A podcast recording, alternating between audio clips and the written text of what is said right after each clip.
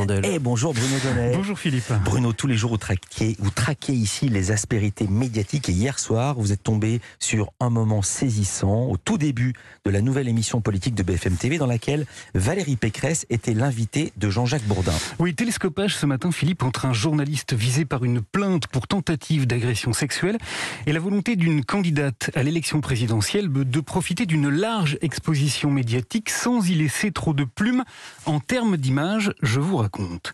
La séquence s'est déroulée au tout début du programme, face à un Jean-Jacques Bourdin inhabituellement fébrile et qui a commencé par une question purement anecdotique. J'imagine que vous êtes heureuse d'être ici en Corrèze. Valérie Pécresse a tenu à faire une petite mise au point. Avant de commencer l'émission, j'aurais voulu dire quelques mots. Un préambule que Jean-Jacques Bourdin, dont le micro qu'il tenait dans sa main droite tremblait très vivement, avait préalablement accepté puisque Valérie Pécresse y avait ni plus ni moins conditionné sa présence à l'antenne. Je me suis clairement posé la question de ma participation à cette émission ce soir en raison de l'ouverture d'une enquête par la justice à la suite d'une plainte déposée contre M. Bourdin pour tentative d'agression sexuelle. Visiblement assez mal à l'aise et incapable de dire à Jean-Jacques Bourdin déposé contre vous, Valérie Pécresse poursuivit toutefois ses explications en continuant de s'adresser à celui qui se trouvait juste en face d'elle, à la troisième personne. Alors, je sais qu'il conteste fermement ces faits.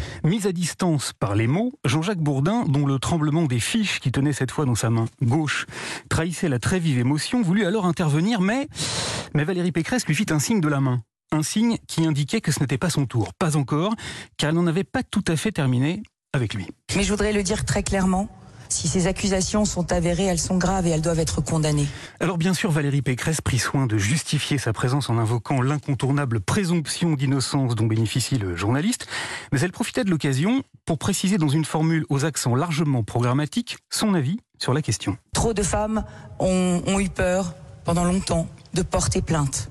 Et présidente de tous les Français, je ne laisserai plus aucune femme avoir peur de porter plainte. Voilà, c'est donc après tout ça que Jean-Jacques Bourdin indiqua d'une voix blanche qu'on ne lui connaissait pas quelle était sa position à lui. Je voudrais ajouter à Valérie Pécresse, j'ai décidé de ne pas m'exprimer à ce sujet, mais je conteste les faits rapportés par la presse et je laisse la justice faire son travail. Séquence totalement inédite à la télévision et pour autant hautement embarrassante à maints égards. Gênante d'abord pour Jean-Jacques Bourdin, dont la présomption d'innocence aura été très méchamment malmenée. Délicate ensuite pour Valérie Pécresse, car que n'aurions-nous dit, Philippe, si elle avait accepté de répondre sans dire le moindre mot de l'affaire à un homme accusé de faits d'une extrême gravité. Et compliqué enfin pour BFM TV qui, en refusant d'écarter de l'antenne son journaliste au motif qu'il n'a pas été jugé, là, malgré elle, hautement fragilisée dans la pratique de son métier. Le débat est complexe, toutefois, j'aimerais pointer ici un paradoxe, car sur l'autel de la neutralité, de l'indépendance nécessaire à la sérénité des débats, tous les journalistes qui sont en couple avec des personnalités politiques sont éloignés de l'antenne, privés d'émissions politiques.